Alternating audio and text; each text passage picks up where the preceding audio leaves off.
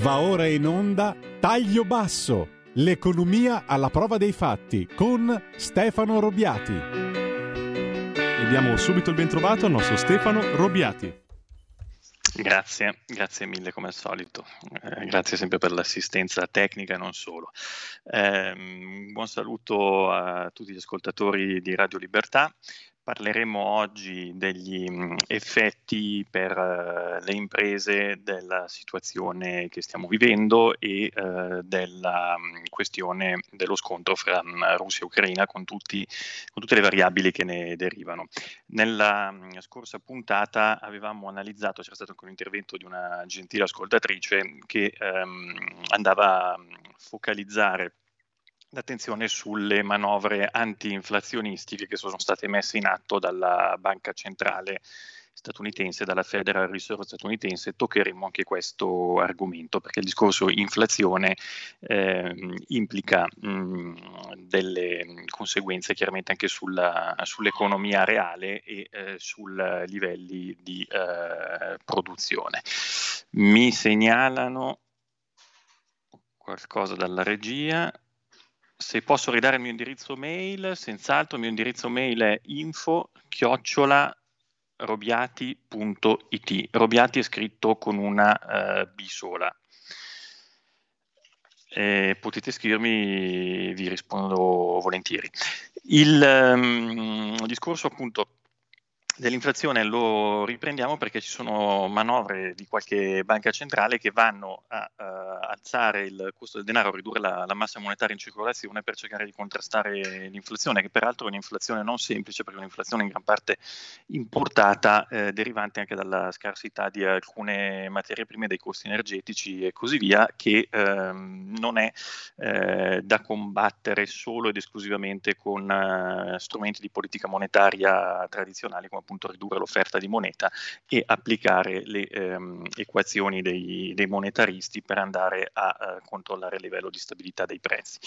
Eh, una piccola premessa, mh, mm, vi dicevo che in, uh, a volte le sanzioni che vengono date sono armi a doppio taglio e ehm, che non sempre il, uh, hanno quindi un effetto in una direzione univoca, ma possono anche accelerare certi tipi di, di, cambiamenti. Abbiamo parlato in altre puntate delle valute, abbiamo parlato dell'emersione anche di valute digitali, ma rimaniamo sulle valute fisiche per un momento e eh, su eh, alcune misure. Sappiamo tutti che mh, mm, eh, abbiamo una dipendenza strutturale dalle materie prime energetiche che arrivano dalla Russia e eh, che il eh, presidente russo Vladimir Putin ha chiesto che le forniture di gas naturale dirette mm, in particolare in Europa pagate, vengano pagate eh, d'ora in avanti in rubli per cercare di sostenere la eh, propria mh, mm, valuta.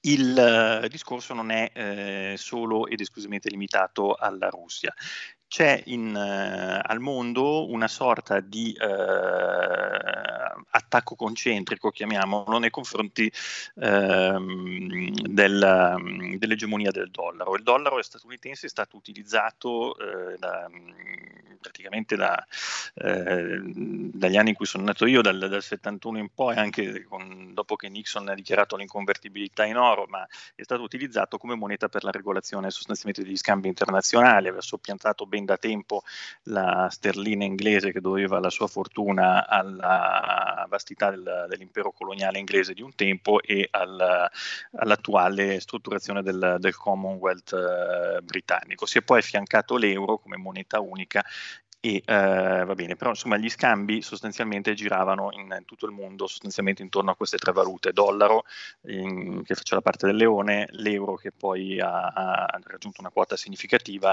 e ancora la, la, sterlina inglese. Adesso ci sono delle valute di economie emergenti e non solo emergenti, ma di, di economie che contano anche eh, a livello demografico milioni e milioni di abitanti. Pensate che il, ehm, la Cina e l'Arabia si stanno accordando per eh, pagare il greggio, il petrolio che viene acquistato dalla, dalla Cina in Arabia Saudita in yuan, eh, quindi nella valuta eh, cinese. Eh, ci sono anche degli accordi recentissimi, accordi post sanzioni, ehm, delle missioni fatte dal ministro degli esteri russo per eh, convincere la Cina e l'India in particolare a utilizzare la, eh, altre valute rispetto al, al dollaro. In particolare la, eh, l'accordo fra Russia e Cina andrebbe a ehm, far sì che i pagamenti di gas russo che vengono forniti dalla Russia alla Cina e quindi parte delle forniture magari un domani eh, contingentate nei confronti dell'Europa dirottate eh, sul fronte est vengano pagati in euro, udite udite, quindi non avrà scarsità di euro Putin perché se glielo darà la Cina eh, questa valuta la, l'avrà e la potrà utilizzare.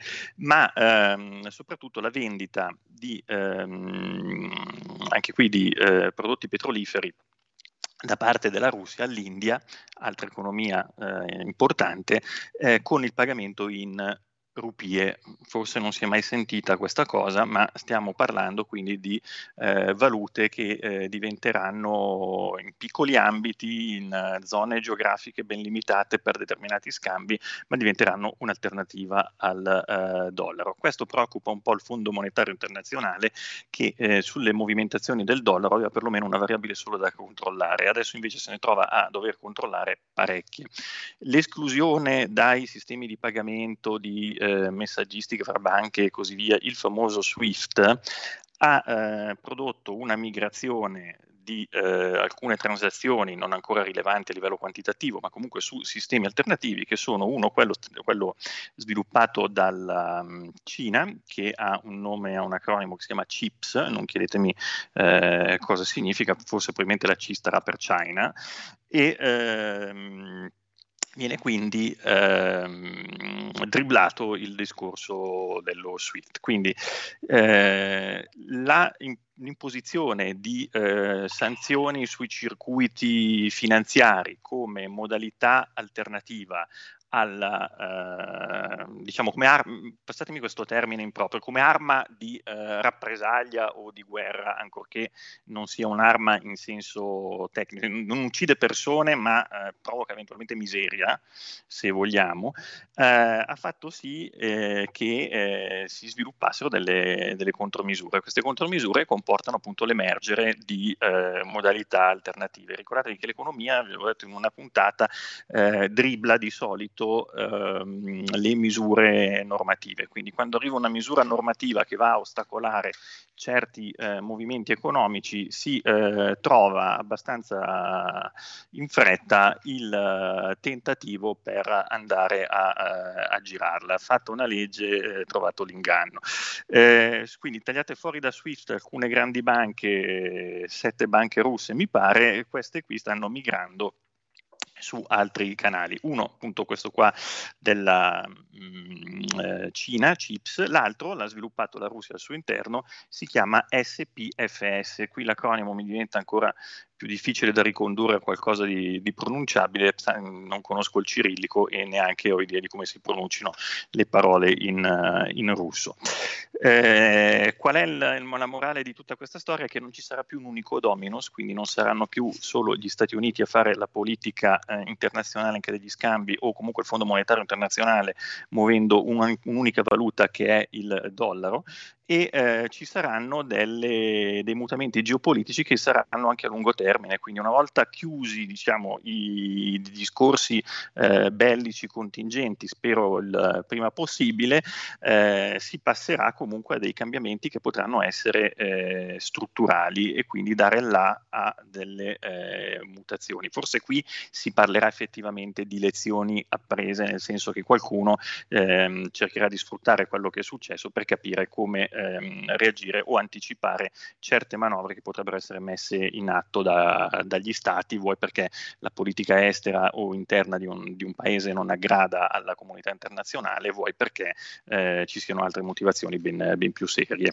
Il ehm, discorso della Federal Reserve è che la Federal Reserve negli Stati Uniti ha ehm, effettivamente stretto l'offerta di moneta. Quindi, come diceva l'ascoltatrice a puntata precedente, ha ehm, ridotto gli ehm, acquisti di titoli di Stato statunitensi e ha comunque innalzato i eh, tassi di interesse eh, sul mercato interbancario statunitense. Questi eh, dopo un periodo che ehm, c'era stata una situazione totalmente opposta, quindi di eh, mercati drogati da eccesso di liquidità. Tenete però conto che eh, l'inflazione statunitense è, eh, lo vedremo poi anche su dei riflessi sull'economia reale, non è esattamente uguale all'inflazione eh, europea, nel senso che gli Stati Uniti non dipendono come noi dal gas della eh, Russia, tant'è che andranno a portarci a caro prezzo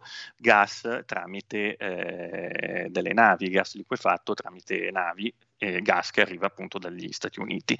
È più un'inflazione interna su cui magari pesa effettivamente un discorso di ehm, domanda mh, eccessiva e di, di carezza di, di, offerta e dove una stretta monetaria potrebbe avere degli effetti eh, classici nel senso di ridurre contro, o quantomeno contrastare il, um, il tasso dell'inflazione um, elevato che si registra anche negli Stati Uniti.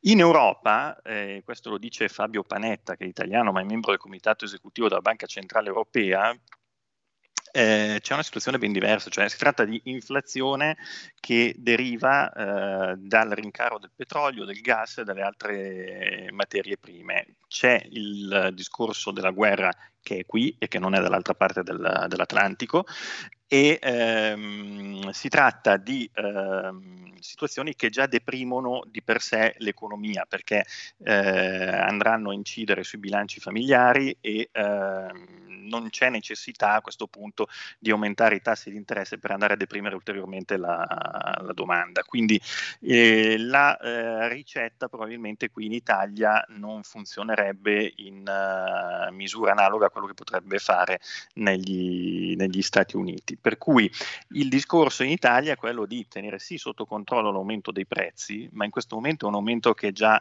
eh, in parte controllato se non per la eh, componente di eh, derivazione eh, di inflazione di importazione. Eh, dovessero agganciarsi dei meccanismi di indicizzazione dei salari piuttosto che di eh, eccessi di, di, domanda interna, a questo punto bisognerebbe riuscire a fare un'operazione da maghi e distinguere l'inflazione interna, per così dire, da quella importata. Su quella interna si potrebbe agire con interna anche in senso europeo, eh, non solo italiano, quindi su quella interna si potrebbe agire da parte della Banca Centrale Europea con una stretta eh, monetaria, su ehm, quella di importazione la stretta monetaria eventuale della Banca Centrale Europea andrebbe a deprimere l'economia reale in maniera eh, più consistente. Depressione dell'economia reale che non è eh, così ehm, lontana, nel senso che e qui arriviamo e sa, mm, dopo vi dico anche appunto la differenza che abbiamo leggermente rispetto agli Stati Uniti. Mi segnalano una chiamata dalla regia, prego. Buongiorno signor Stefano Lisetta. Buongiorno. Eh, solita. Buongiorno. Senta, l'inflazione a questo punto non è il problema principale, secondo me, almeno finché sta sotto il 10%.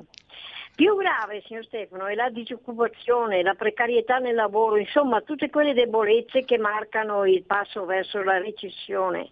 Usiamo anche questa parola che, perché fra poco arriverà anche quella, spero di no, già presenti nelle nostre società. Ma se andiamo avanti di questo buon passo con il costo dell'energia, signor Stefano, alle stelle ci avviciniamo pericolosamente. Secondo me, spero di sbagliarmi tanto, signor Stefano. La saluto e buona fine settimana. La saluto. La, la ringrazio e mm, non glielo dico appunto solo per uh, adularla, ma sono contento che lei partecipi assiduamente a questi dibattiti e vedo che è sia appassionata che competente nel, nei suoi interventi.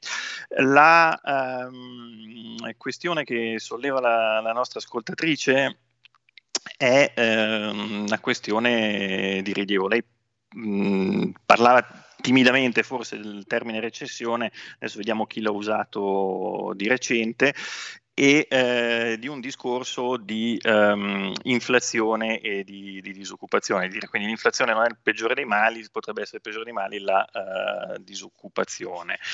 Ecco, tenete conto che sempre a livello di teoria economica, poi bisogna andare nella pratica, uh, l'inflazione in sé è um, considerata a volte alternativa alla eh, disoccupazione. In che senso? Nel senso che eh, un elevato tasso di occupazione si accompagna a una eh, elevata inflazione. Se vogliamo abbattere l'inflazione, per, essere, per fare un ragionamento un po' terra a terra, vogliamo tenere bassa l'inflazione, bisogna far sì che i eh, lavoratori, non abbiano eh, possibilità di effettuare rivendicazioni eh, salariali, di, di adeguamento dei, dei, propri salari. Per fare questo basta basta. A volte la, uh, la malattia causa la, la, propria cura, nel senso che la, l'eventuale eccesso di offerta di lavoro, quindi la disoccupazione, comporta una debolezza strutturale del mercato del lavoro sul lato della, eh, della domanda di, sul lato del, dell'offerta di lavoro e quindi non ci sarebbero possibilità da parte dei sindacati di andare a eh, reclamare dei eh, miglioramenti salariali laddove eh, ci sono situazioni di grossa disoccupazione. Quindi con tutta una massa lavoro disponibile inoccupata, chiunque sarebbe disposto ad accettare magari salari più bassi e quindi probabilmente l'altra controparte dei sindacati potrebbe dire calma, prima di eh, iniziare a aumentare il livello dei salari reali iniziamo a tenere eh, bassa la disoccupazione, quindi barattiamo quello con una minore inflazione. In questo caso sarebbe un meccanismo meccanismo iterativo di um, inflazione simile un po' a quello che una volta era la cosiddetta scala mobile, cioè l'indicizzazione del, dei salari. Mi dicono che c'è una chiamata ancora da, da studio, grazie. Buongiorno. Sì pronto, mi senti, sì, pronto, mi senti Stefano? Sì. Sì, buongiorno, ti do del tu, sono Walter, chiamo dal Friuli Venezia Giulia. Allora buongiorno, vediamo Walter. se riesco a, a, a, collegarmi anche a ragionamenti che però, come dire, in qualche maniera sono sempre gli antichi ragionamenti, non è che si cambia.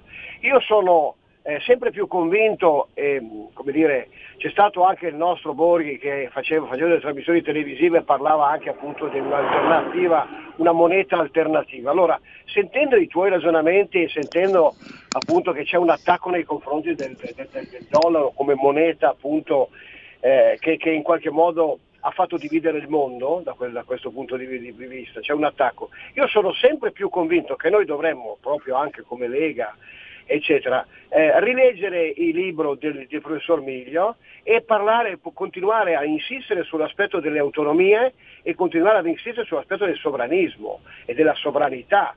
Quando una moneta viene tolta come la nostra e viene accostata ad un, ad una, ad un euro, che non è la nostra moneta, che non è cambiato a 1936.27 e non ci danno la possibilità di poter battere moneta, credo che noi continueremo a parlare di, di tutto e di più, di tante cose, ma non riusciremo a, come dire, in qualche modo a sistemare le cose, perché dipendiamo assolutamente da, da questo benedetta sistema atlantista. Non c'è niente da fare. Gira che ti rigira, gira che ti rigira. È sempre quella la storia.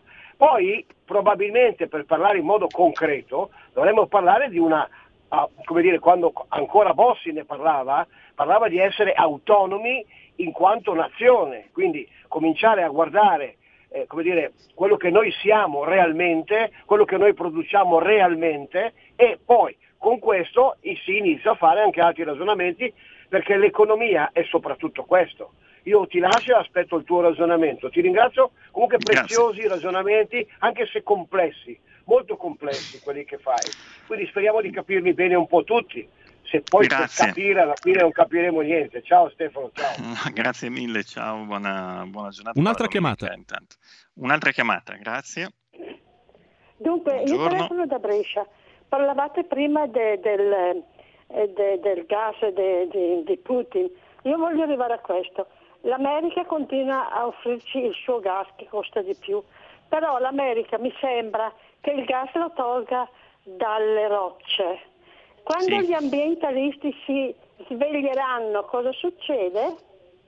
Ah, guardi signora, io credo che gli ambientalisti in America, nonostante l'America si dichiari una delle migliori democrazie al mondo, vengano messi a tacere tranquillamente in qualche modo anche pesante. Adesso non voglio tirare in ballo discorsi politici strani, ma abbiamo visto che un presidente legittimamente eletto degli Stati Uniti è stato escluso dall'uso dei social media dall'oggi al domani solo per teoricamente un endorsement nei confronti dei fatti di Capitol Hill, poi bisogna capire se effettivamente è quello, ma o se c'è dietro tutta una, una lobby di un altro tipo. Poi gli ambientalisti americani penso mh, mm, passino in secondo piano rispetto ai petrolieri americani. Mi mandano un messaggio che Sergio da Lecce eh, chiede le accise sui carburanti sono diminuite dove stanno impattando, finanziano meno i servizi. Allora, le accise sono diminuite, eh, da un lato erano... Ehm, aumentate perché erano in percentuale rispetto ai, ai, prezzi del carburante, quindi aumentando quello aumentava anche la, la, quota che si tratteneva lo Stato, idem il discorso, idem compattato il discorso dell'IVA. Eh, l'altro aspetto è che tutto quello che non impatta direttamente sul uh, costo del carburante impatterà sulla fiscalità generale, quindi vale a dire che le paghiamo noi con le nostre, in, con le nostre tasse, quindi o aumenteranno le tasse, discorso riforma del catasto che se la stanno vendendo come qualcosa di eh, tranquillo e innocuo, però se la fanno il motivo ci deve essere e quindi eh, non mi vede particolarmente favorevole come, come, aspetto.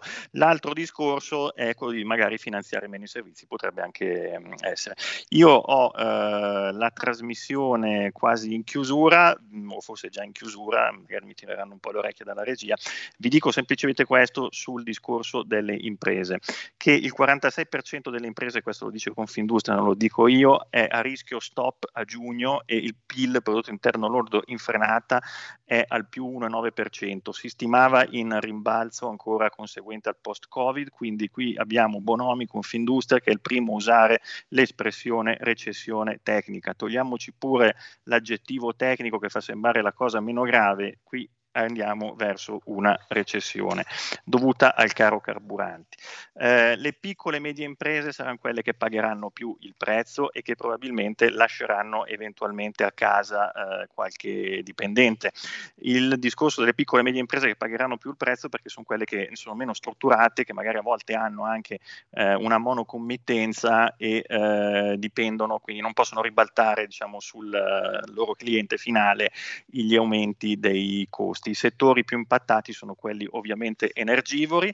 Vi do una notizia che può sembrare simpatica, poi ho chiuso veramente, eh, ma simpatica non lo è. Abbiamo un'annata buona, si apre il Vinitali, bene, eh, Antinori, una delle donne antinori che portano avanti la tradizione della, di famiglia, ha già detto che non si trovano bottiglie di vetro perché il vetro costa fabbricarlo con l'energia, perché va dentro nei forni, quella roba lì, eh, non si trovano bottiglie di vetro per mettere il vino da portare a vendere. Quindi cosa succederà? Eh, che aumenterà anche il costo del vino. Il nostro buon prosecco, che eh, mi piace dire che, scusate l'espressione qui poco radiofonica, glielo mettiamo in quel posto ai francesi e a tutti gli altri, eh, il nostro buon prosecco che necessita delle bottiglie, delle champagnotte perché deve tenere dentro roba che è sotto pressione, eh, dove lo imbottiglieremo? Ma speriamo di avere qualcosa di non doverlo pagare come lo champagne, perché quello che ha fatto la fortuna del Prosecco, al di là della qualità, era anche il suo ottimo rapporto qualità-prezzo. Poi vi lascio al vostro fine settimana e vi auguro eh, tutto il bene possibile per voi e le vostre eh, famiglie.